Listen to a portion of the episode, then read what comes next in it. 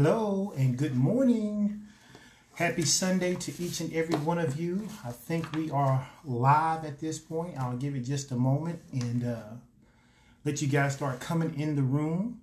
Hopefully, you are joining us from Kristen Valley Worships and you were with us in worship this morning. Uh, as always, thank you, Kristen. Thank you, Nigel, uh, for doing such a wonderful job in leading us in praise and worship uh, this morning. This is again week 18, week 18 of E Church at Fellowship of Champions Church International. The church teaching you how to walk in love, live by faith, so that you can experience God's prosperity in every area of your life. As you guys are coming in this morning, I'm going to ask you to do like we always do say hello to the room, uh, give some hearts, and then again, let us know where you are from. Uh, tag some people who you think might want to hear this message today. Uh, share to any groups that you are a part of. I will do the same. And while you're coming in, uh, go ahead and uh, let us know where you're watching from this morning. And if you are a first time viewer, uh, just write in the comment section, first time viewer. Uh, we love to shout you out and to say hello to you wherever you're watching from whether it's from the East Coast or all the way to the West Coast or even across the pond. We have several people who uh, it's evening time there and they watch us in the afternoons on Sunday afternoons across the pond. Uh, and so it is exciting to know that we can uh, be sitting in a room somewhere uh, and sharing the gospel all across the world. Uh, and today I say sitting in a room, and I mean that 100% sitting in a room.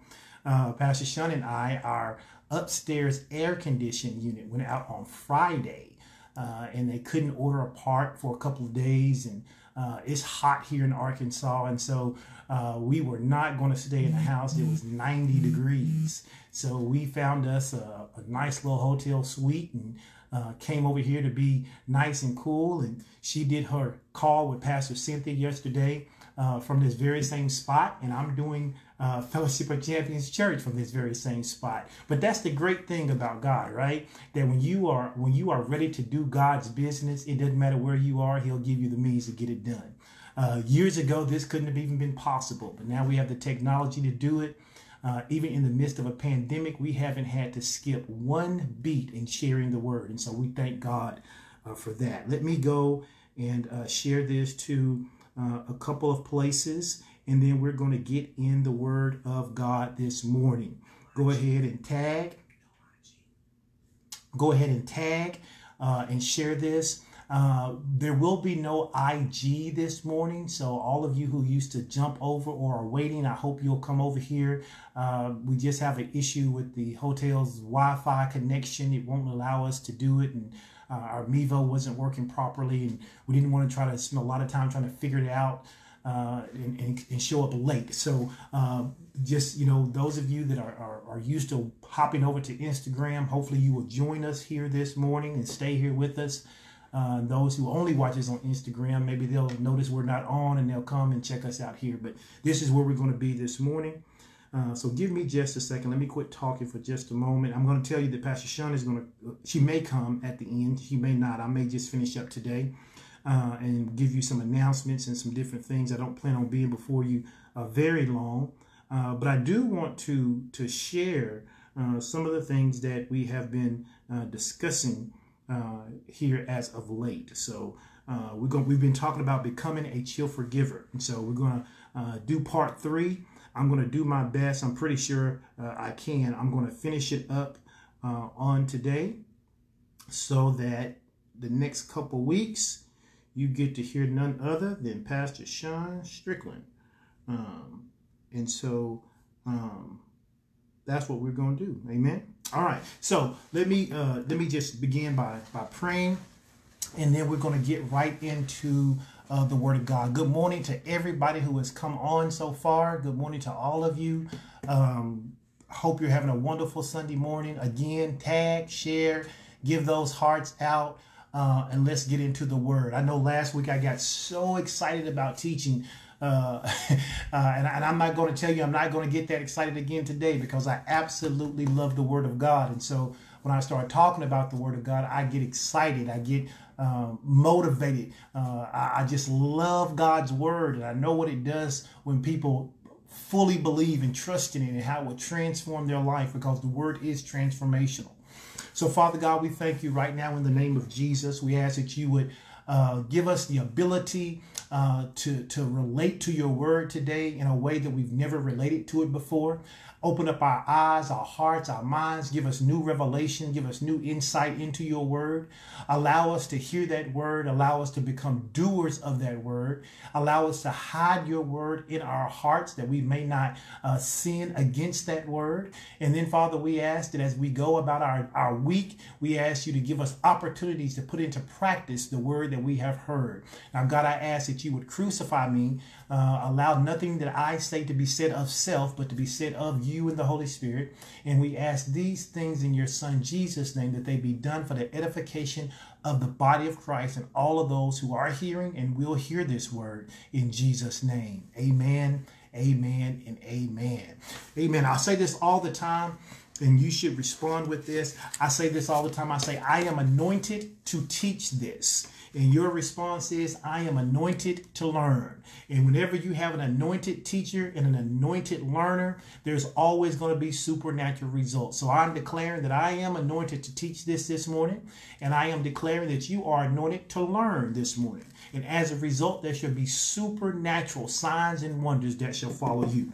So let me recap uh, kind of what we've been talking about and what we've been teaching over the last several weeks that I've been with you uh, we started this particular series, and the series was entitled God's System of Promotion. Uh, we said that God has uh, a kingdom, and within his kingdom, there are systematic ways that we are to operate. Because by operating through those systematic ways, God is able to increase and promote us and cause us to, to profit and to be successful in every endeavor that He has called us to, in every arena that he has called us to. And so we started off by saying that because we were talking about that even in the midst of this pandemic, we know that the word of the Lord is still true for us, which is that it is still our season of harvest. This is still our year of great harvest. And we are believing yet uh, that God is doing and will continue to do great things in the lives of those who hold on to his word.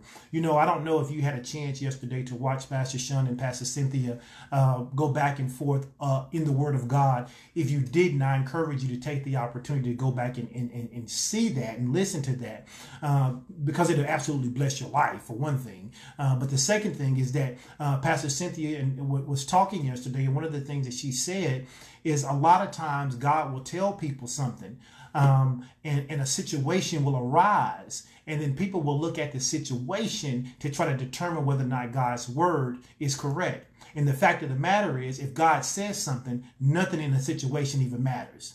Nothing matters once the word of God has been spoken. And so, what we were trying to establish with you over the last several weeks is that when God tells us that it's harvest time, he already knew it was going to be a pandemic. He already knew there would be massive unemployment. He already knew that the coronavirus uh, would, would infect millions of people. He already understood all of those things when he said to us in November and December of 2019 2020 is going to be your year of great harvest. And so it doesn't matter about the pandemic. It doesn't matter about unemployment. It doesn't matter about what's going on with the economy. We are yet believing God. And so we started off that series, and our anchor scripture uh, for that series was Isaiah 48 and 17. In Isaiah 48 and 17, here's what it says. It says, Thus saith the Lord, thy Redeemer. And praise God, he is our Redeemer. We've been bought with a price. We didn't have to buy our way uh, into salvation. He paid the full price for it. It says, Thus saith the Lord thy Redeemer, the Holy One of Israel. I am the Lord thy God. I'm thankful that he is my Lord. He's not just my Savior, but he's my Lord. That means I obey him and I follow him. He says, I am your Lord thy God. He says, and I teach you how to profit. He is a God who's in the business of teaching us to excel.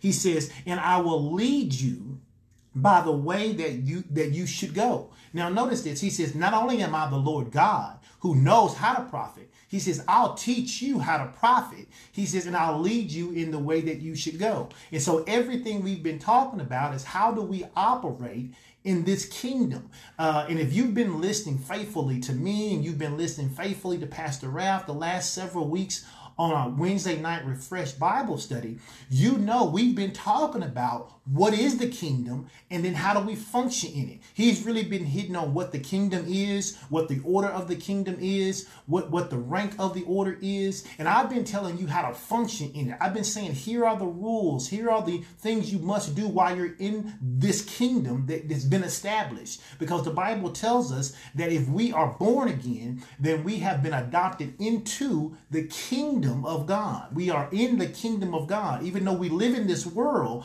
you and i are part of the kingdom.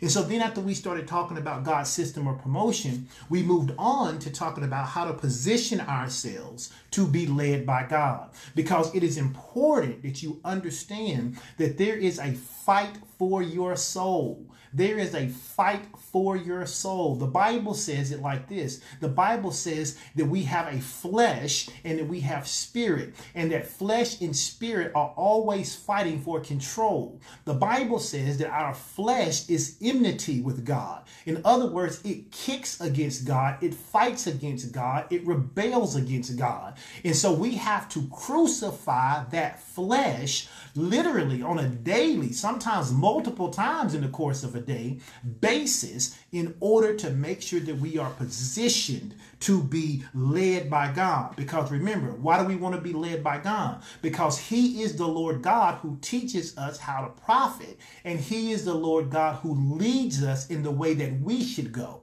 That's why it's important because the leading is not the same for everybody.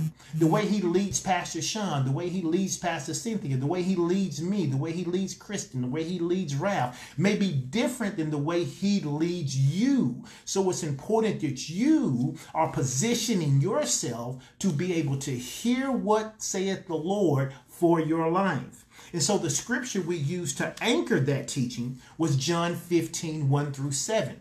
John chapter 15, verse 1 through 7 in the voice translation. Because in the voice translation, we find that Jesus was telling us how to position ourselves to be led. And here's what he says He says, I am the true vine, he says, and my Father is the keeper of the entire vineyard. He says, if you abide in me, he says, then I will abide in you. He says, know this, I am the vine and you become the branches. He says, therefore, if you abide in me and you know I'm going to keep my word, I'm going to abide in you. He says, and if you abide in me and my voice abides in you. See, that's the thing. You can't just be going to church. You can't just be reading those uh, Bible app devotionals, but not positioning yourself to hear God. You can't uh, spend a few minutes reading a couple of scriptures and then want to go on and lead lead your life by the way you want to lead it. He says, you gotta be in me so I can be in you. He says, you gotta, you gotta be the branch and let me be the vine. He says, you gotta let my father, who is the who is who is over the whole vineyard, be able to prune you when necessary. He says, and you got to be able to hear my voice. Why is hearing my voice so important? Because based on how things go, I'm always leading you so that you're always successful in every situation. Praise God. He says, So if you abide in me and my voice abides in you, he says, then anything you ask will come to pass. And this is where we get so excited because literally he tells us, he says, Hey, I got a system to promote you. He says, I am the Lord God who's going to teach you how to profit.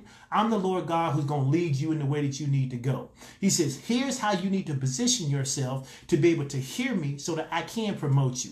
He said, get, get in me. I don't even want to use the word entanglement, but he says, he says, be, be bonded to me. Amen. Be bonded to me. And then I will be bonded to you. He said, the Father will prune you. He says, and as long as you're listening to me, I'll keep leading you so that no matter the economy, no matter the unemployment rate, no matter the pandemic, no matter what's going on around the world or in the world, I am always positioning you so that you can be successful in every endeavor that I've called you to. Praise God.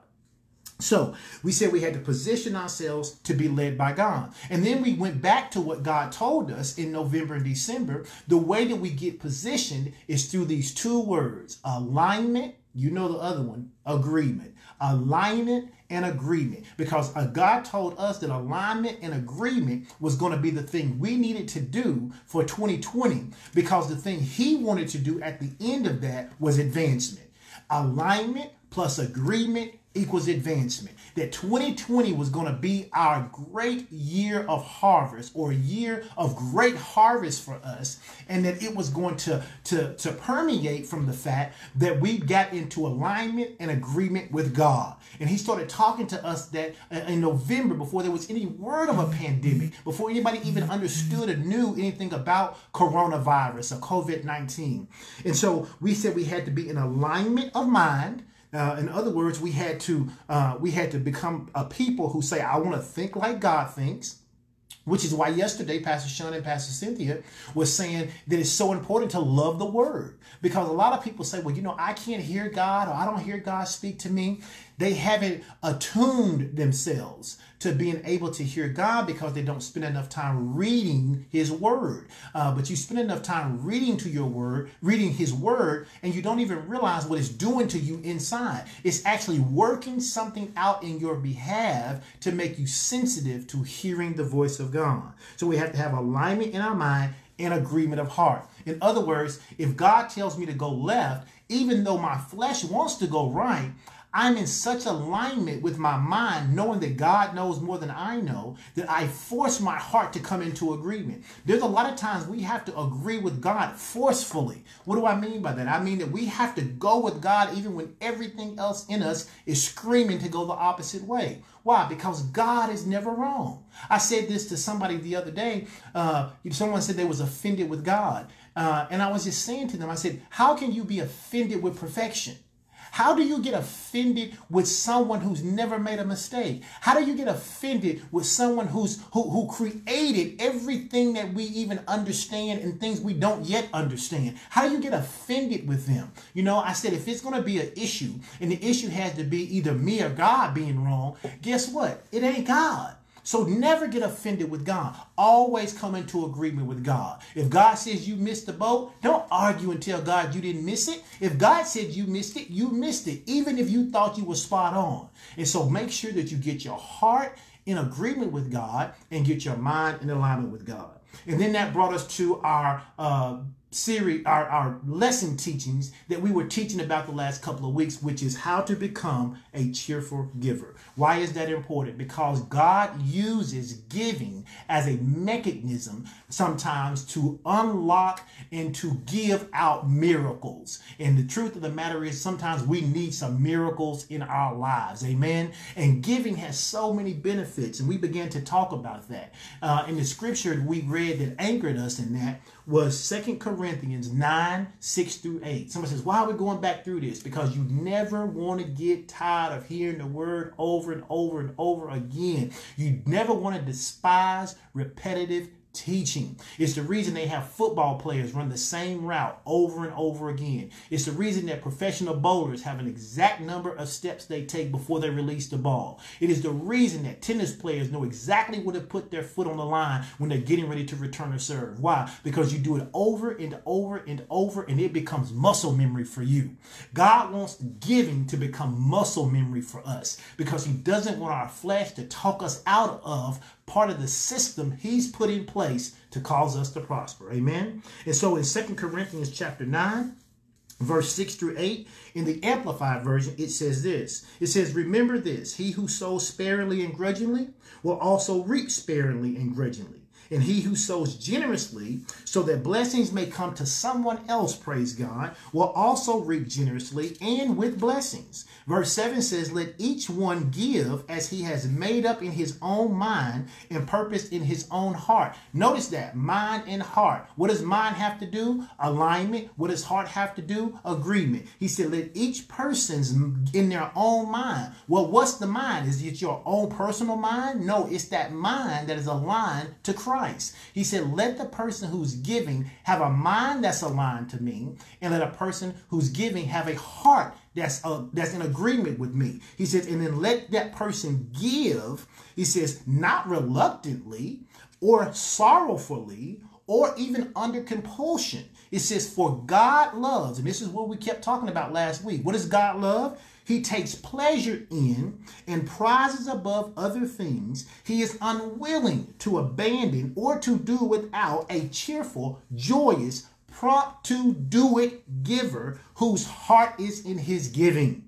It says, And God is then able to make all grace every favor and every earthly blessing come to you in abundance. Notice you're asking God for something, but God's not going to give you just what you asked for. He's literally going to give you more than what you asked for. Why? Because it says He takes pleasure in, He prizes above other things, and is unwilling to abandon or to do without a cheerful, joyous, prompt to do it giver whose heart is in his giving. It says he will make all grace abound to you, every favor and earthly blessing. It will come to you in abundance so that you may always, under all circumstances, praise God. Watch this. And whatever the need arise, you would be self-sufficient. What does it mean to be self-sufficient? The Amplified says possessing enough to require no aid or support and furnish in abundance for every good work and every charitable donation.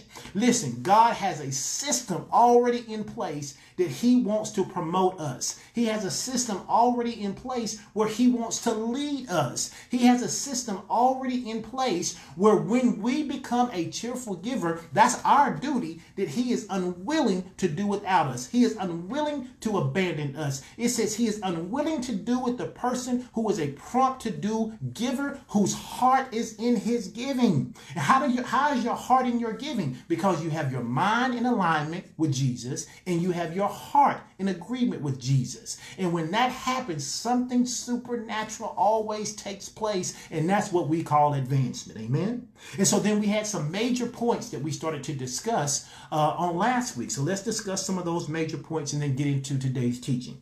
Number one, we said the Bible teaches us through Scripture that there is a tremendous power in giving. Go ahead and type that in the comment section. Say, there is power in giving. There is power in giving. There is power in giving. Both the receiver and especially the giver, there's a, there's a blessing placed upon that person who understands the power of obeying God where giving is concerned. Number two, we said that something supernatural always happens when we give. Go ahead and type that in the comment section. Say something supernatural always happens when I give.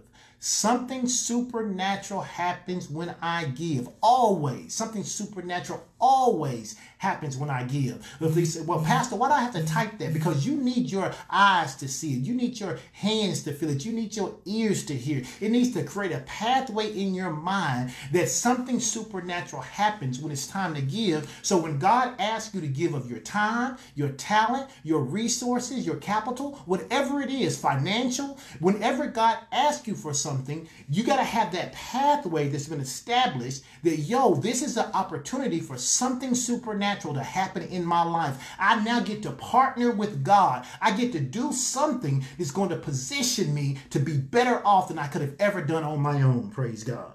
With the scripture we used for that was Luke 6:38 in the Passion Translation. It said, "Give generously, and generous gifts will be given back to you. They will be shaken down to make room for more. Abundant gifts will pour out upon you with such an overflowing measure that it will run over top. It says your measurement of generosity becomes the measurement of your return. I love that. The measurement of your generosity becomes the measurement of your return. Go ahead and type in the comment section, I determine my harvest. Go ahead and type that in. I determine my harvest. I get to determine my harvest based on how I give, based on my obedience to God, based on the measurement that I'm willing to be involved in. See, sometimes when it comes to giving, uh, Pastor Sean and I have this thing we call choke level test. Uh, a choke level test is when you get uh, when you get to the place that you know it was hard at, at, years ago for us to give ten dollars. It, it was a stretch. We didn't have much, uh, but we were faithful over that ten dollars. We were faithful over our tithing during that time, and God increased us. And then it became a stretch to give a hundred dollars you know? But we we continued in, in, in that steadfastness. We, we were faithful in our tithe. We were faithful when he said to give you know? And then he, he'd ask us for a thousand dollars and that thousand dollars was a, was a stretch. But you know what being consistent pays off because we were consistent. We were able to continue to do those things that God asked us. And every single time, at every level, whether it was $10, $100, $1,000, or the next level, the $10,000 gift. Listen, every single time God asked us for it, we had the opportunity to either pass the test or to punk out.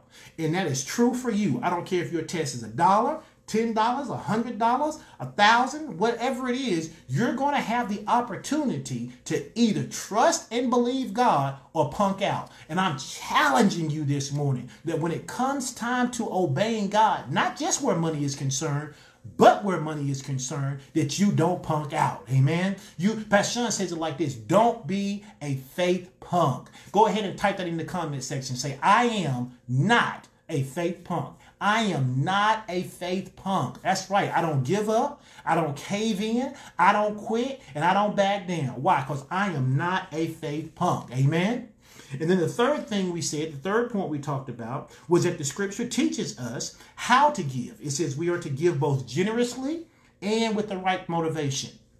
We know that God is a giver. We know He is a rewarder. We know that we can't beat God's giving, but we don't use God as a genie. We don't use God as a prop where we try to give something to him to make him give something. No, no, no. We give because we've already gotten something so precious that we could never pay for the gift of eternal life. He gave us his son, Jesus Christ. God gave us the best he ever had. And so, because he gave us his best, it is our honor, it is our privilege, and it is our responsibility to give him the best that we have.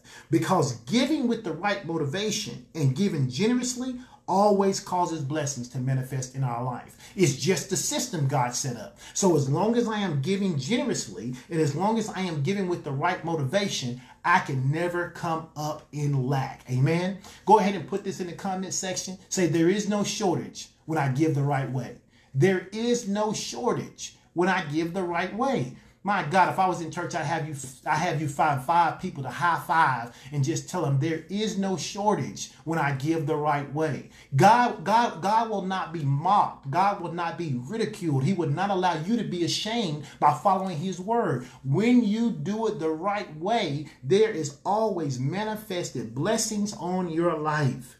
And then number four, we said that the outside world is always going to come up with the reason why we shouldn't give. Or another way to say it is the outside world is going to always come up with a reason why we should not obey God. It's always going to tell us that you're moving too far outside of your comfort zone. But know that big blessings come outside your comfort zone. You can start in Genesis and go all the way to Revelation. Everybody you see who received something big from God did so because they went outside of their comfort zone. I mean, the story is just full. I mean, the Bible is just full of stories of people who went outside their comfort zone. Listen, Noah saved his family because he went outside of his comfort zone.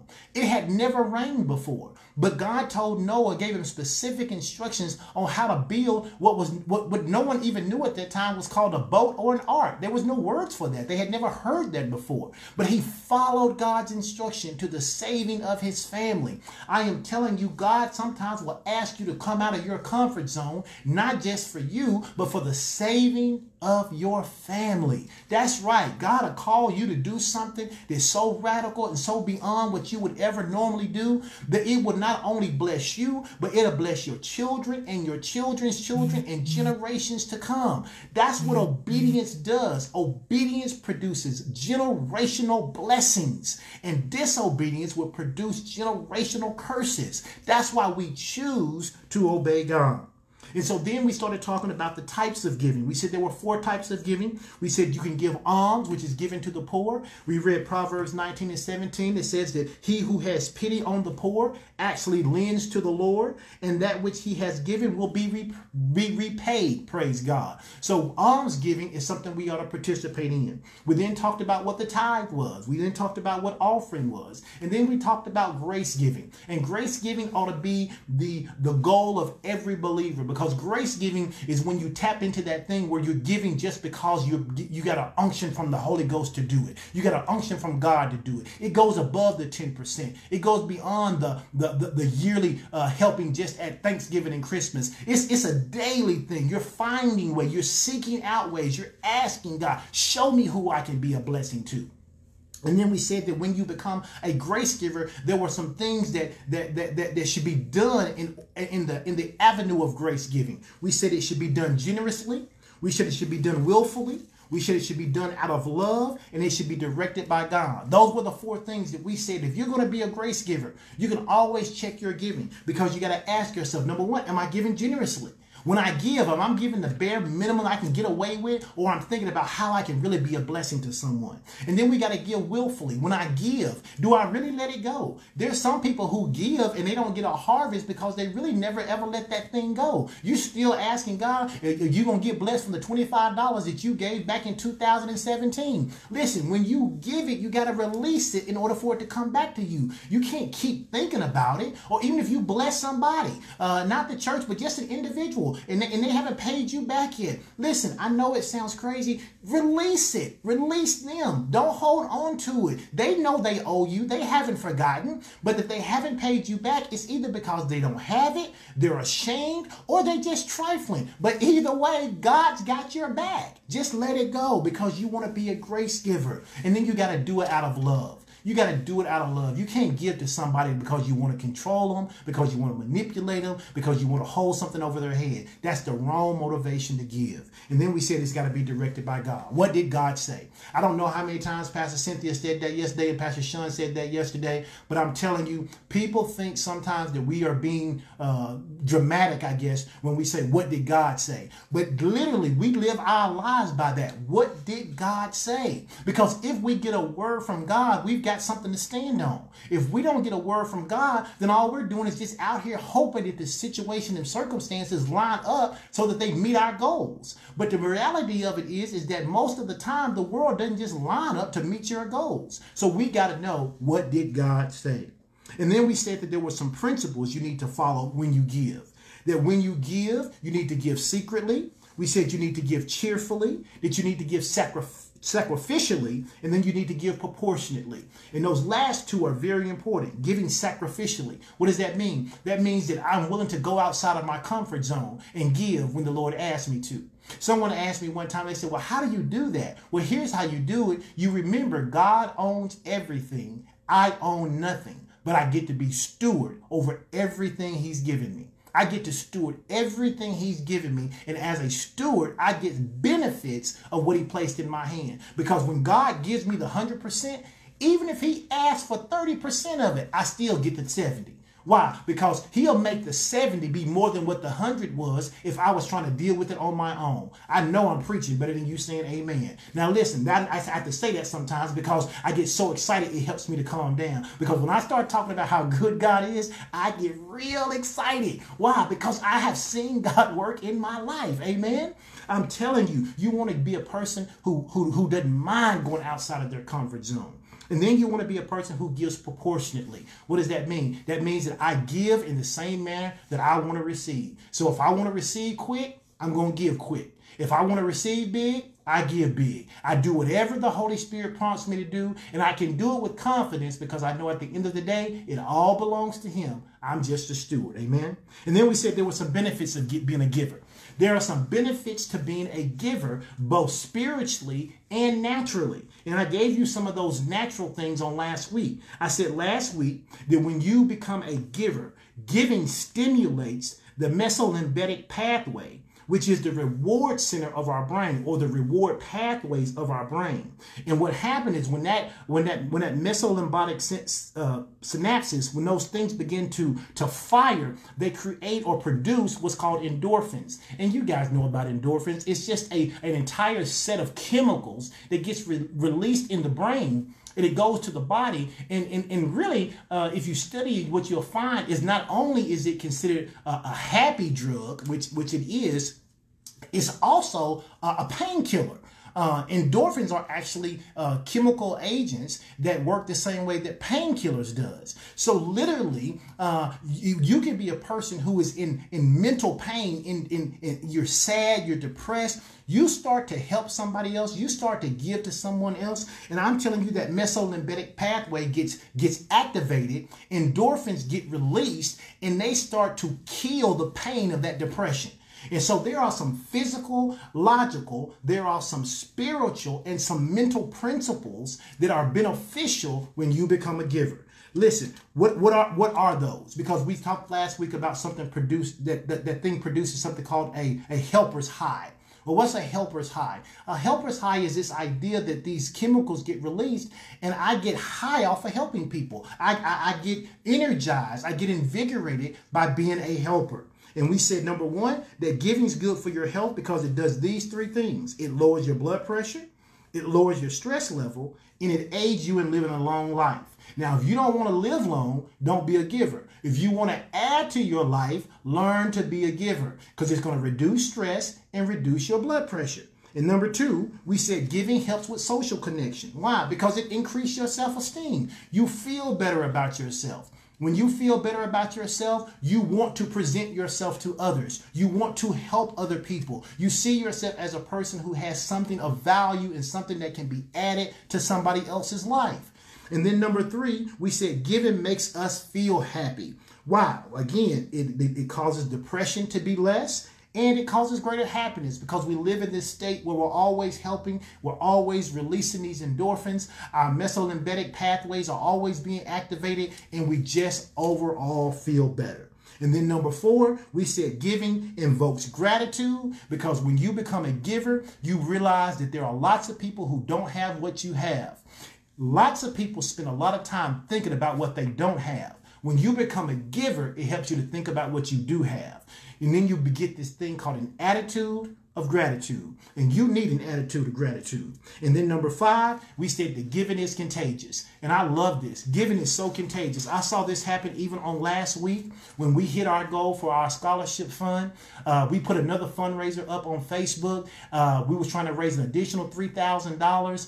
And as soon as it got close to about $2,700, people started singing and they just started giving, giving, giving, giving, giving. And now we went over to 4,000. Why? Because people want to be a part of something that is helping somebody. So if so so why don't you be the catalyst? Why don't you be the person who starts the fire of giving in your family, in your neighborhood, in your city, in your state, in your church? You be the person because giving is contagious. And then last week we finished up by talking about how good God is and how he gave us Jesus and in giving us Jesus, it was his number one gift. He didn't give us some some some second rate angel uh, from heaven. No, no, no. He gave us his only begotten son. And he said, Whosoever shall believe in him shall have everlasting life. He gave us his best gift first.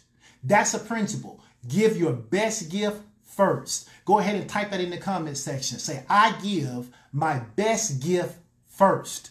That's right. I don't wait around and see what somebody else to do. I, I, I'm a leader. I'm a trendsetter. I give my best gift first. I don't try to ration out my gift to see who I'm gonna give on Monday and Tuesday and when I whatever the Lord asks for, I give my best first. Why? Because it's the principle He established with Jesus Christ. He gave us His best first. And then we ended up talking about what happens when you don't have enough. Praise God. And that's just where I was just in love last week. We started talking about what happens when you don't have enough. When you don't have enough, that is your seed.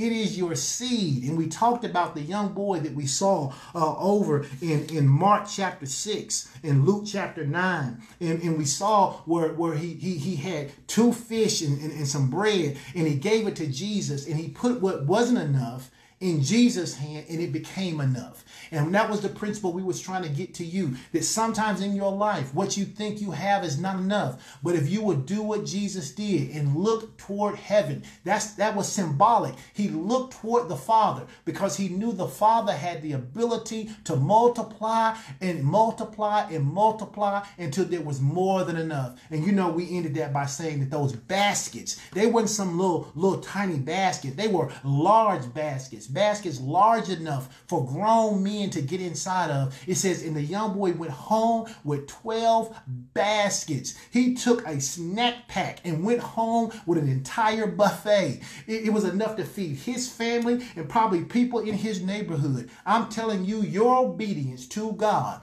to go beyond your comfort zone will do more, not just for you, but it'll do for you and for your children and for everybody you're connected to. And we said that that was the thing that anchored us in our giving. We looked at, uh, I believe it was uh, Corinthians 13 and 3, and we talked about giving out of a place of love because the Bible says in, in, in Corinthians 13 and 3, it says we can give all of our bodies and all of our goods to the poor. We can even give our bodies up to be burned. It says, but without love, it profits us nothing. Without love, it profits us nothing. The Bible tells us in 2 Corinthians 12 and 9 that when we turn everything over to God, His grace is sufficient. His grace becomes sufficient. So when it comes to being a cheerful giver, we have to know whatever God's asked me for, it's not going to take me below, it's going to take me above. Why? Because His grace is sufficient. And so today I want to get into what I want to finish with uh, today's topic, which is becoming a cheerful giver, part three. Are you ready for this? Let's go. We got about, yep, we got just about 15 minutes and we're going we're gonna, we're gonna knock this out.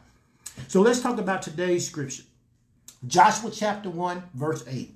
Joshua chapter 1, verse 8 says this. It says, This book of the law shall not depart out of thy mouth, but thou shalt meditate therein day and night, and thou mayest observe. Watch this. He says you're going to meditate. Pastor Cynthia and Sean, Pastor Sean talked about this yesterday. Meditate. That means to ponder. It means to, to go over and over and over. It says, This book of the law shall not depart out of thy mouth, but thou shalt meditate therein day and night, that thou mayest observe to do according to all that is written therein. Why? For then you will know how to make your way prosperous, and then you shall have good success. See, everything we've been talking about since we started this series was getting us to this point.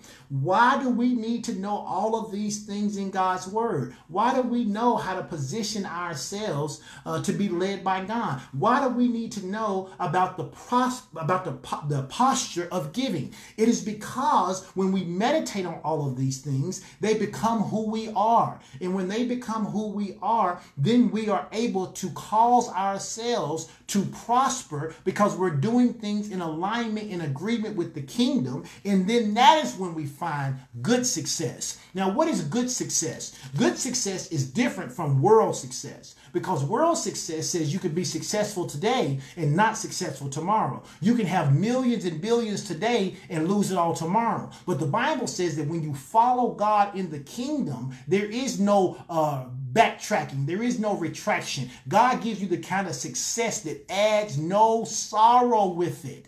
It's the kind of success that comes with no sorrow. That means that I can not only have money, but I can have money and a happy marriage. Now, I don't, I don't have to just have one or the other. I can have them both. And I can have kids who are not rebellious. And I can have friends that are loyal. And I can have family who loves me and doesn't and don't try to use me. I can literally have everything that I desire and dream of when I do it the right way in the kingdom, because that is what good success looks like. Go ahead and type this in the comment section. Say, I will have good success. I will have good success. Not just not just worldly success, not just success by the world standard, but I will have good success.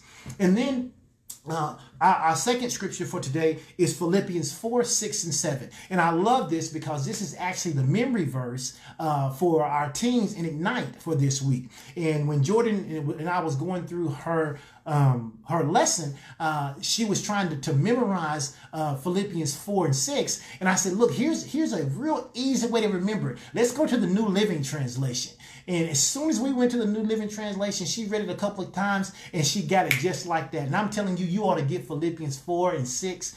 I say Philippians 4, 6, and 7 in your mind. It ought to be seared in your mind. Why? Because here's what it says it says, Don't you worry about anything. You hear me? Don't you worry about a single solitary thing. It says, But instead, how about you pray about everything? It says, don't worry about anything. Instead, pray about everything. It says, then tell God what you need. Praise God. Tell God what you need. Don't worry about it. Pray about it. Tell God what you need. And then thank Him for all that He has done. Someone said, well, why would I be thanking Him for all that He's done? Because if He did it before, He'll do it again. That's right. Don't you worry about anything. Instead, pray about everything. Tell God what you need. And after you tell God what you need, go ahead and spend some time thanking Him for all that He has done because you know He'll do it again. And then verse 7 says, Then you will experience, then you will experience, then, then, then. After what? After I stop worrying,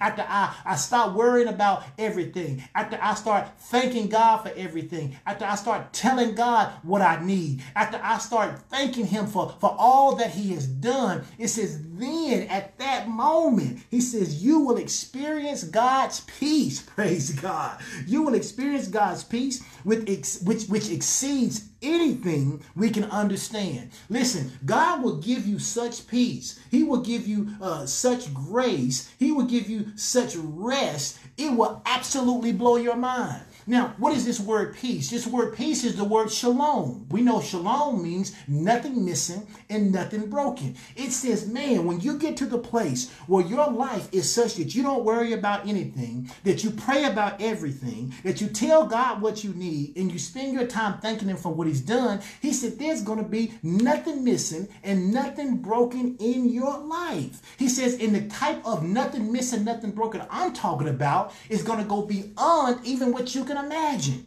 He says his peace will guard your heart. His peace will guard your heart and your mind as you live in Christ. So once God has promised you something, the world's going to come and try to convince you that what God said isn't real. It says, listen, if you don't worry, about anything. It says if you will pray about everything. It says if you will tell God what you need and then thank Him for what He's done. It says while the world's trying to get you to think that God is a liar, God's peace will come in and it will guard your mind, alignment. It will come in and it will guard your heart, agreement. It says as long as you are living in Christ. What does that mean? I don't let His word go. I don't let His word slip. I don't forget what He told me. I keep believing Him even in the face of every obstacle that comes my way. Why? Because as mom said yesterday, it don't even matter. It don't even matter what the economy is saying. It don't even matter what the doctor said. It don't even matter what the lawyer said. All that matters is what did God say? What did God say? Because whatever God said is what I'm going to believe in. Glory to God. So, so, so what do I need to do to, to live this kind of life? How do I position myself this? The, the Bible says in Proverbs 3, 9, and 10 in the Amplified, it says, honor the Lord with your capital. Now watch this. Honor the Lord with your capital and sufficiency from righteous labors and with first fruits of all your income. It says, learn to be a person who honors God through giving. Learn to become a cheerful giver. Learn that when God gives you strength and breath and favor and, and, to get a job, to increase and promote on that job, it says be a person who returns that generosity by honoring the Lord with your capital and sufficiency. See, th- th- there are some folk who want to argue about whether or not you should tithe, whether you should give or, uh, to the church or not. Do you not understand that it is all God's doing, that even allows you to live at the level you currently live at. But that if you would honor, and that's what giving does. Giving is about honor. You know, when it's Mother's Day or Father's Day and the church gives me or Pastor Sean something, we talk about it. We don't ever take that for granted. Why? Because the truth of the matter is there are lots of people out there who don't honor their pastors. So when y'all do something for like that for us, it we, we receive that as honor. It is honor. It is you saying, "Hey, pastor, here's a token of appreciation for what you do for us." Listen, when I give to the Lord, that's all I'm doing. I'm saying, God, I could never give you enough for what you've done. I can't pay for salvation. I can't pay for healing. Lord, I would give every dime I had at the beginning if someone told me that Jordan would end up the way she is today based on the way she was when she was two or three years old. I'd have gave my life savings to it, but, but I couldn't have paid for it. So when I get a chance to give, I'm just honoring God for what he did in her life. I'm I'm honoring what he's done in all of my kids' life. I'm honoring him. Listen, the best marriage therapist couldn't have repaired the marriage that I had. I had jacked it up too much. I had done too much dumb stuff. I had I had been too ignorant. I had I had said too many hurtful things. But God fixed it. God fixed it. And when God fixed it, listen, I couldn't have paid for it, but I can honor him and say, God, I thank you that even in the midst of being a knucklehead, even in the midst of being someone who didn't know what they was doing and was tearing up the very thing they said they wanted, God, I thank you. And so I'm going to honor you by giving to the scholarship fund. I'm going to honor you by giving to the person you asked me to. I'm going to give to the church. I'm going to give to people in the church. When someone asks me, Pastor, can you help me? If I can do it, we're going to do it. If I can't do it, we're going to pray and find a way to do it. Why? Because we believe in honoring the Lord.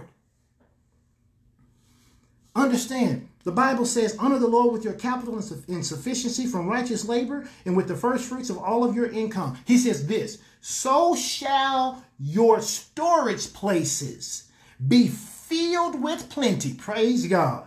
And your vats shall be overflowing with new wine. Now, I realize that you may not be a farmer today and you may not be a winemaker. So let's bring this thing into 2020. When he begins to talk about storage places, he's talking about your checkbook. He's talking about your savings. He's talking about your 401. He's talking 401k. He's talking about your IRA. He's talking about your investments. Any place where you would store up resources. He says that when you begin to be a person who honors me with a portion of those resources, I'm going to cause all of those storage places places to overflow in your life.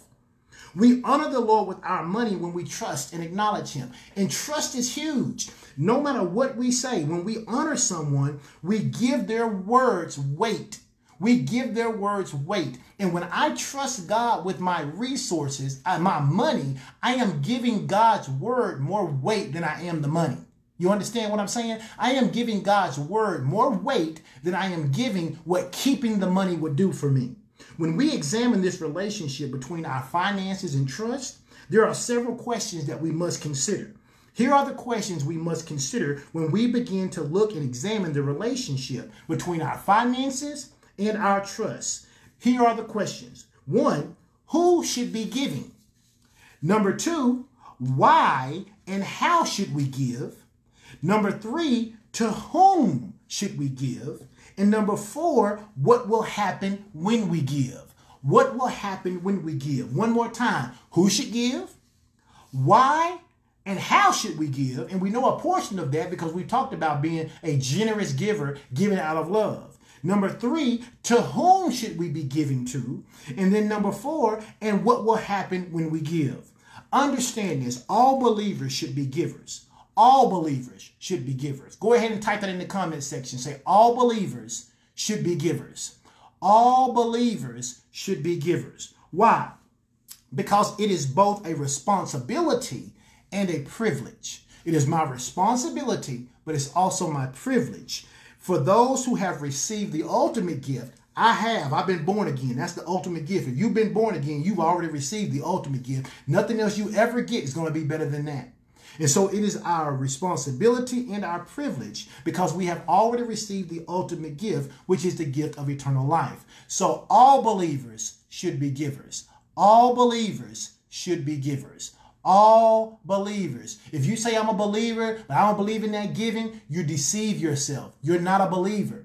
You are self person. You believe in whatever is best for you. Because remember, Ralph talked about this. In the kingdom, you don't get to make up your own rules. The decree is whatever the king has decreed. It is what we follow, and we follow it without question. Why? Because we are under the servitude of the king. But here's what the great thing about the king is we serve a benevolent king. That means our king looks better when his kids look better. And so he wants us to obey so he can bless us so the world gets to see the benefit of living under a benevolent king. Now, you can say that you trust God all day long. You can say you trust God, you can say you honor God, but the proof can always be seen in how we handle our money or what we consider most valuable to us. And let's just be honest about it, okay? For the next five minutes, let's be honest about this. Money is that thing that most of us consider most valuable. How do I know? Because we spend our time waking up and going to work in order to make money. Most of us, most of us, most of us don't go to work just out of um, pro bono. We don't do we don't do it just just because we want to go help somebody and, and, and be at work. We expect to be compensated for our time. Our time is valuable, and so we match it with the resources, the money that they pay us. And so when you start talking about trust, here's how you know whether you trust God or not. How do you handle money where God is concerned? How do you handle money where God is concerned? The level of consistency and how you handle that really shows you your level of trust and maturity where the things of God are concerned. The Bible says this in Proverbs 3, 5, and 8. It says, Trust in the Lord Watch this. You know this scripture. With all thine heart, lean not into thy own understanding, but in all thy ways acknowledge him, and he shall direct thy paths. It says, Be not wise in thine own eyes, but reverence the Lord and depart from evil. What is evil? Not obeying God. It says, Depart from evil. Don't take opportunities to disobey God. When you're in the kingdom and God gives you a decree, don't, don't practice evil. Don't lean to your own understanding and say, well, maybe I shouldn't do it God's way. He says, no, no, no. Don't lean to your own understanding. He says, but acknowledge him and let him lead you. He says, and if you do that, then you can depart from evil. You can escape evil. How do you escape evil? By obeying God.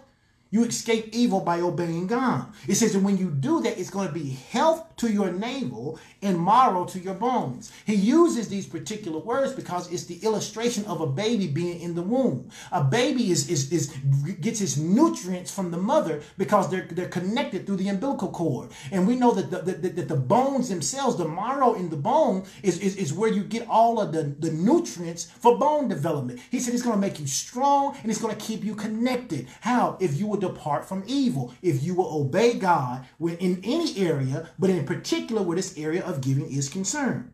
Understand, to trust is to lean on or rely on God. God loves to be trusted in all areas of our lives, including where our finances are concerned. Trusting God, even in tough times, reassures us that things will get better. That's what Mom and Pastor Sean was talking about yesterday in the live. And I keep talking about that because I'm encouraging you to go back and look at it. Listen, when you get a word from God, nothing else matters. Bad things may come. You live in a natural world. There may be some naturally bad things that happen. But what did God say? The Bible says in Psalms 30 and 5, it says, Weeping may endure for the night. It says, But joy will come in the morning. I say it like this Weeping may happen, but joy comes when we keep trusting God. The joy doesn't have to be a time frame something bad can happen in, a moment you can still decide that you're going to trust and believe god and watch this that mesolimbic system will kick in you'll begin to release endorphins and you'll be like you know what i'm sticking with god and instead of getting depressed you'll have joy and peace why because god already knew what we needed to succeed and the bible says he will not allow us to be ashamed the bible also says in romans 8 and 28 it says, and we know that all things, praise the Lord, all things work together for good to them that love God, to them who are called according to his purposes. God does not want us to trust more, to trust more in what he understands than the situation. Here, let me say it like this. I know that we have a lot of smart people um, who watch us, who go to our church, a lot of people who have matriculated from, from, from, the, from universities around this country, people who have dual degrees, some of them three and four degrees, some of them PhDs and doctor and, and EDDs and JDs and LLMs. We have a lot of smart people. But let me tell you something. God doesn't want you spending more time trusting in that information and that knowledge that in, in, in, in, in trying to figure out the situation than he does in you just trusting him.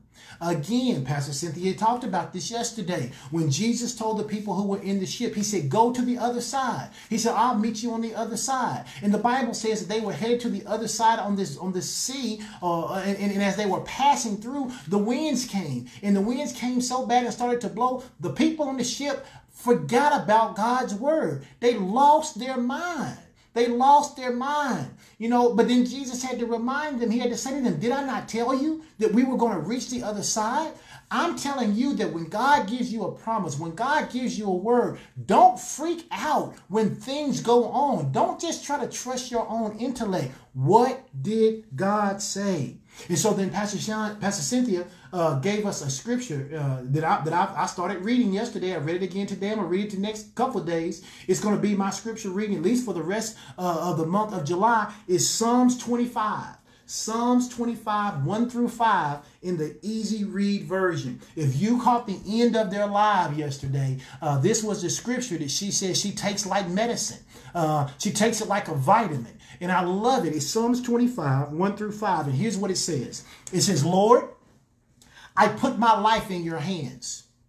I trust you, my God, and I will not be disappointed. Notice that he says, the psalmist says, Lord, I put my life in your hands. I trust in you, my God, and I will not be disappointed. Somebody ought to go ahead and say amen to that. Somebody ought to just say amen to just verse 1 and just verse 2.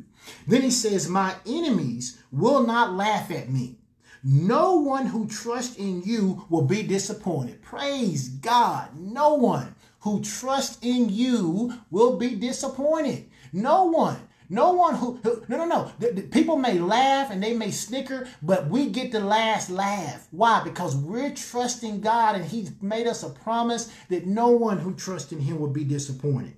It says disappointment will come but it won't come to us, it'll come to those who try to deceive others. See, when because we give with a generous uh, heart and with the right mind, because we live according to the principles of the kingdom, we're not trying to take advantage of other people.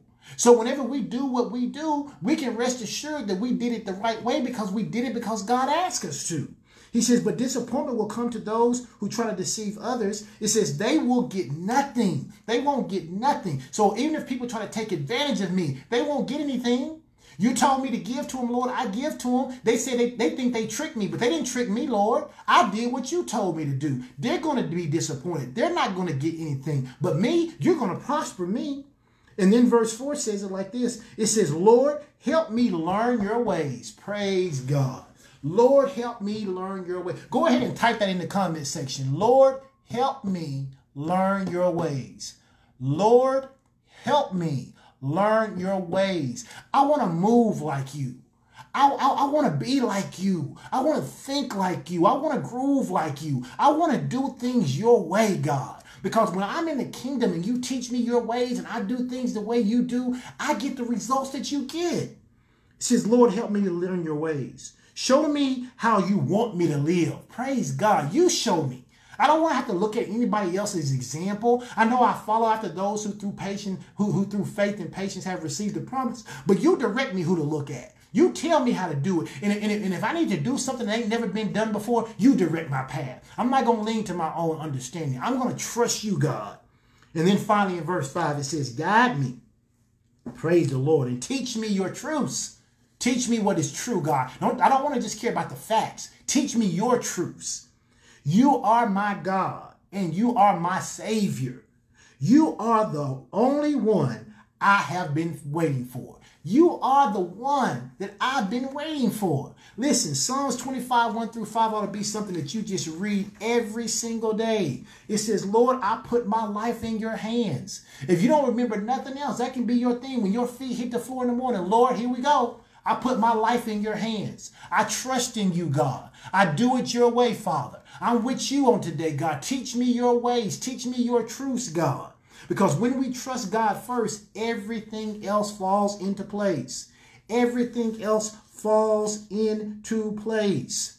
The Bible says in Galatians 6, chapter 7, in the Amplified, it says, Do not be deceived and deluded and misled. Do not, under any circumstance, circumstance, be deceived and deluded and misled. It says, God will not allow himself to be sneered at, to be scorned, to be disdained, or to be mocked by mere pretensions or professions, or by his precepts being set aside.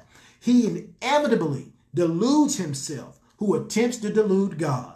For whatever a man sows, that and that only is what he will reap. Praise God. I'm going to stop right there. That's good enough. Listen, I want you to understand throughout this teaching, God has been trying to set you up for success. God has a system of promotion. God has a system whereby he assists us in positioning ourselves to be led by him. And then he uses what is valuable to us as a mechanism to cause us to invest in ourselves so that we can prosper on a higher plane. God loves a cheerful giver. God loves a giver who is prompt to do it, whose heart is in his giving. It's not just about money, but it does include money. If God asks you to pray for someone, he wants you to do it with the right motive. He wants you to do it with the right heart. Don't do it grudgingly. Don't do it out of necessity. Do it because it's an honor and a privilege and a responsibility to pray for someone. But the same thing is true when God asks you to give. When God asks you to give, give because it's your honor, it's your responsibility, but most of all, it's your privilege to do on behalf of God what he needs done in the earth. Pastor Ralph said this on Wednesday night. He says God needs us to partner with him because while God has the ability to do anything, because he sets systems up, he doesn't violate those systems. So when he needs something done in the earth, he looks for a man or a woman that he can trust to do his work. I don't know about you, but I want to be the man. I want to be the man that God can trust to do what he says needs to be done in the earth. And as a result of that, I know that he allows me to live at a higher level than I ever could have. Listen, that's that's that that's our lesson for today. That's our lesson for today. The thing I will warn you against, the thing I'll warn you against is if you're one of those people and you say, well, Pastor, I've been giving and it don't seem like ain't nothing working. I'd encourage you to go back and ask God again, God, show me where, where I'm in error. Because I can trust you, his word is not his, his word is not in error. His word is never in error. His word is never in error. And some of you, the reason, let me just be honest with you, the reason some of you don't ever see God prospering you is because you've never been consistent and faithful enough over what he's told you to do with your resources. See, some of you think that by being disobedient to God and holding on to what it is that you have when He's asked you to, to, to, to, to give it, you think you're helping yourself, but you're really hindering yourself. The, the Bible says it in Haggai like this. It says it'll be like you are, like you have holes in your pockets. Uh, in fact, he, he, he, I think he says it um, I think I have it here. Let me see if I have it. Yeah, in Haggai 1, 6, and 7, he says it like this. He says, You have so much he says, and you bring in little. You eat, but you have not enough. You drink, but you are not filled with drink. You clothe yourself, but but but you're still not warm. It says, and he who earns wages earns them to only put them into a bag that has holes in it. It says, Thus said the Lord of hosts, consider your ways. Consider your ways. Haggai 1, 6 and 7. Haggai 1, 6 and 7. Verse 7 says, Consider your ways. If you've been doing it your way and you're not seeing success, Consider it. You know, Dr. Phil uh, used to ask people who came on his show, he would tell them to do something. And they would say, Well, I've been doing it this way, and I've been doing this and this and this. And at the end, he would say, And how's that working for you? I'm telling you, you say you love God, you say you trust God, but you clam up where money is concerned. You clam up where your finances are concerned. You, you don't pass the choke level test when God asks you to give bigger than you intended to give. And because you keep failing the test, you don't get to see the abundant blessing that's tied to passing the test. I'm asking you to do what Haggai said, which is to consider your ways. Don't be the person who gets the promotion on the job and now you're making $50,000 more than you were making, but you still don't seem to have anything in your savings account. It never gets better. Every time you get a bonus, something breaks down and you got to replace it or repair it. I'm asking you, don't live that kind of life. Be a person who is quick prompt to do giver whose heart is in his giving and watch and see how God will multiply what he leaves you with more so than if you took the whole thing. I'm a witness. I've seen God prosper me and Pastor Sean in ways that we should not have prospered. Why? Because we have been faithful where our giving is concerned. Not just our money, but we have sacrificed. I've turned down job opportunities to stay where God told me to stay. She's passed up opportunities to do things that probably could have prospered her business, to do it the way God says. And I am telling you that when you turn those things down, they never become losses. They never, ever, ever become losses. Not ever. They never become losses because when you choose to obey God, the blessing is always bigger than what it would have been if you'd have done it your way. Amen. Praise God. That's it for me today. I don't know if Pastor Sean's coming in here or not. She's in the other room. If she cracks the door, then I know she will. If she doesn't, then I'll go ahead and give you our announcements. I'll tell you uh, what's going to be happening over the course of the next week. I'll tell you uh, how you can give. Listen, I want to tell you something. Uh, last week, so many of you uh, sent me uh, money via Cash App. I appreciate that. I want to let you know what happened because I think it's just a blessing. You sent it to me to be a blessing. I received it. It was over $700 that people had sent to me uh, last week when Pastor Sean said, if this word bless you, uh, send Pastor Edwin a cash app. Listen, I took everything in my cash app and I sold it to the scholarship fund. Why? Because I had asked the Lord, I said, Lord, give me unexpected income. It was before, it was like Tuesday of last, it was not this Tuesday, Tuesday before I preached on last Sunday. I was like, Lord, I want some unexpected income to sow into the scholarship fund. So watch what happened. You were obedient when God told you to give to me. It blessed me that I was able to be obedient to give again to the scholarship fund. And now some kids are going to be able to get blessed by that. And hopefully they'll come out of college with less debt so that they can be better off years down the road and they can help somebody else. And all of that started because you obeyed God. I'm telling you, I've got this revelation that God is seeing me that one act of obedience can carry through a generation. It can just go on and on and on and on and on. So today, I, if you want to sow, that's fine. That's wonderful. I encourage you to sow. It didn't have to be to me. You may want to sow into Pastor Sean. You may want to sow, sow into Pastor Ralph. You may want to sow into Pastor Kristen. You ask God Ask God. You may want to sow into Pastor Cynthia uh, if you were blessed by her word yesterday. But I'm telling you to be open. Just be open to hear God about where you want to sow. If you want to sow into me again, I appreciate it. My cash app is, is money sign, money strict. The word money strict, money sign, money strict. You can sow it to me if you'd like to do that. If this word bless you. Listen, you can sow into the ministry. I, I encourage you to do that as well. But you know what? Instead of sowing into me today, instead of sowing into me, those of you who, who were going to do that, I'm going to ask you to do something. Instead of sowing into me today, sow into the scholarship fund. It is absolutely one of my best pet projects right now. So if you were thinking, man, this message really blessed me, let me bless Pastor Strick with $10 or $20 or $50 or $100 or $1,000. Whatever you were going to bless me with, I'm asking you on today if you will bless the scholarship fund. Listen, there's two ways you can give to the scholarship. I don't know if they can put that up on the thing or not, but there's a GoFundMe link, but there's also a Facebook link. There's actually a Facebook link as well, and I will uh, put that on my page, top of page, when I finish doing this, uh, so that if you you want to give, you can. I'm just passionate about the scholarship fund. I'm passionate about about this thing that God told us to do in 2016 and we completed it this year, our very first fulfillment of our first $10,000 scholarship. And then God's given us an outlook uh, for the all the way to 2024.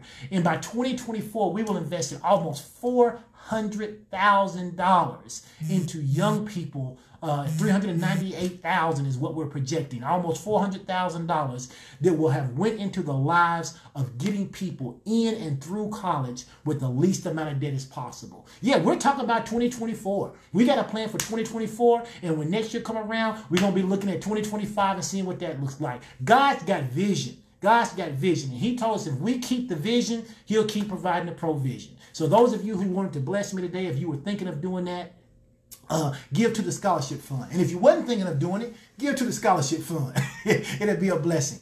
Uh, and so let me let me real quick talk about announcements real quick. So here's here's how the week goes.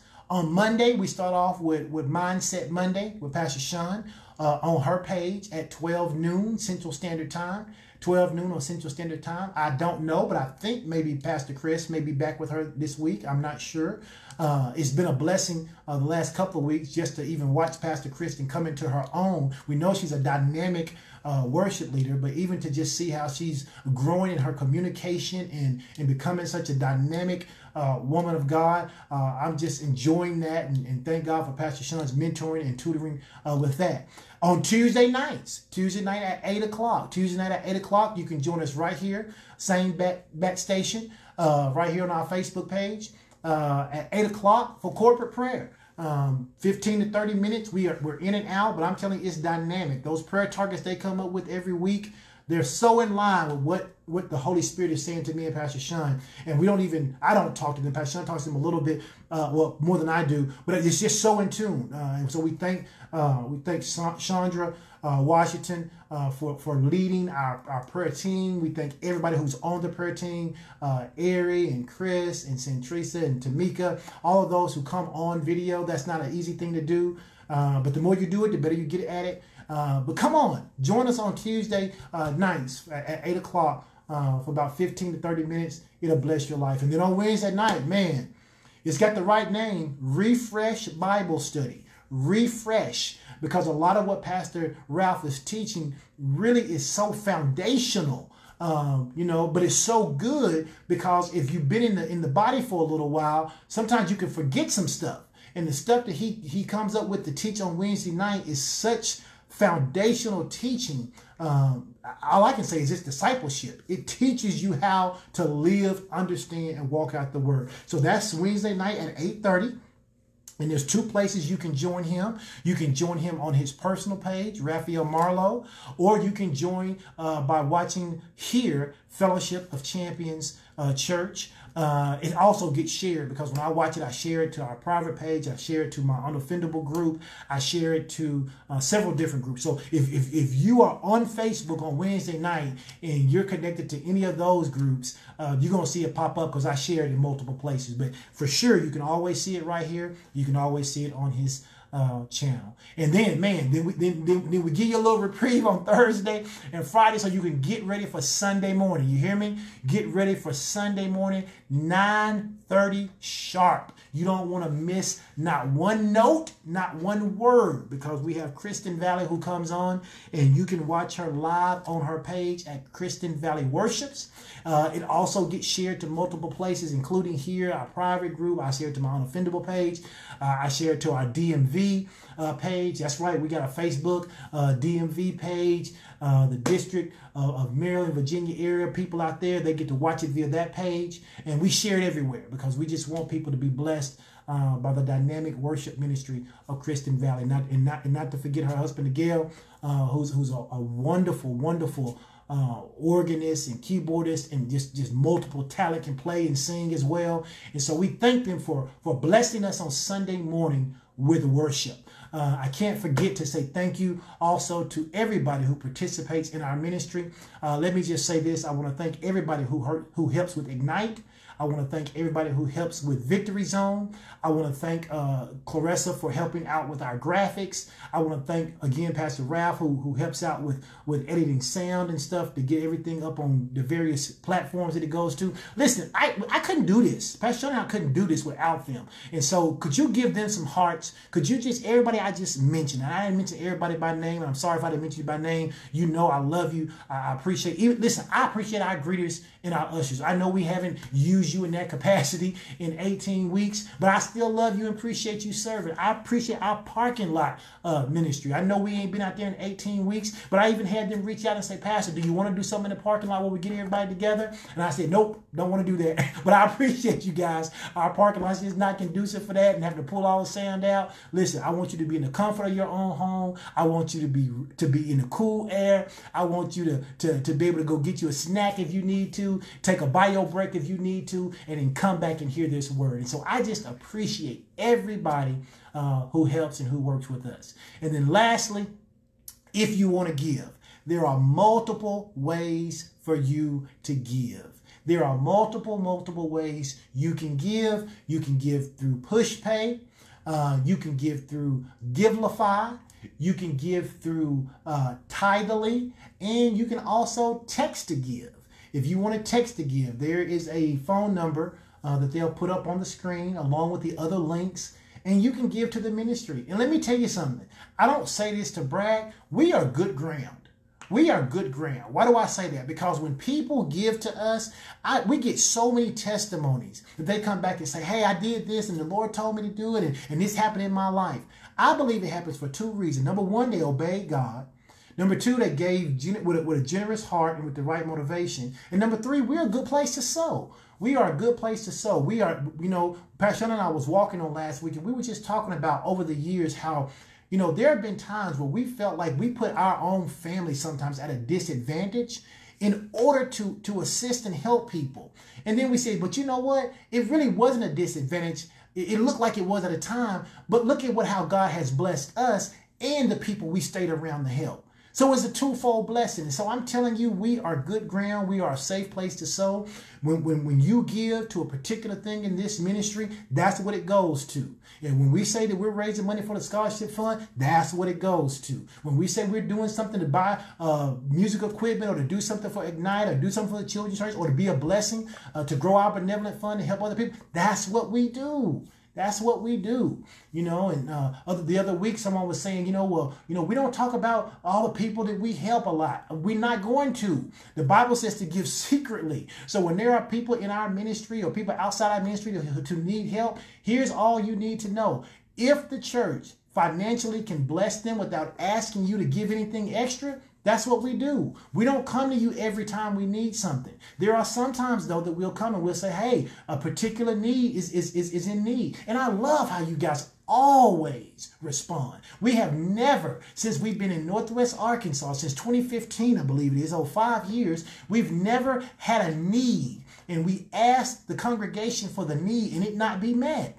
And I'm telling you, that's why this year can be your greatest year of harvest if you've participated in that. If you've been one of those people who, who have gotten involved with that giving like that, man, put a demand on that harvest because you are a part of something that's doing, that's doing great things for the kingdom, okay? So those are your ways to give. Those are your ways to be involved in service. Listen, stay connected. It's week 18. We miss you, every single one of you. I got a message from Hillary the, uh, the other day, and she was like, Man, I just miss seeing everybody. I miss talking to everybody. Hillary, I agree. I miss seeing everybody. I miss talking to everybody. I miss all the laughing, all the joking. Listen, I miss getting out of church and then still everybody hanging around for an hour after church, still laughing and talking. That's when you know you have found your right tribe. When you come to a place and even when service is over, you ain't ready to leave everybody, that's your right tribe. And so I appreciate every one of you. Miss every one of you. Hang in there. Be safe. Wash your hands. Use disinfectant wipes. Spray down the things that you need to spray down. And guys, please, please wear a mask. Wear a mask.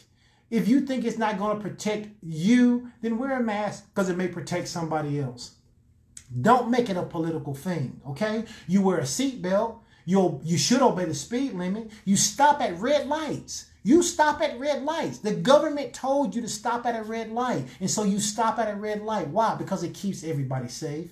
So please wear a mask. And if you don't want to wear a mask, stay at home.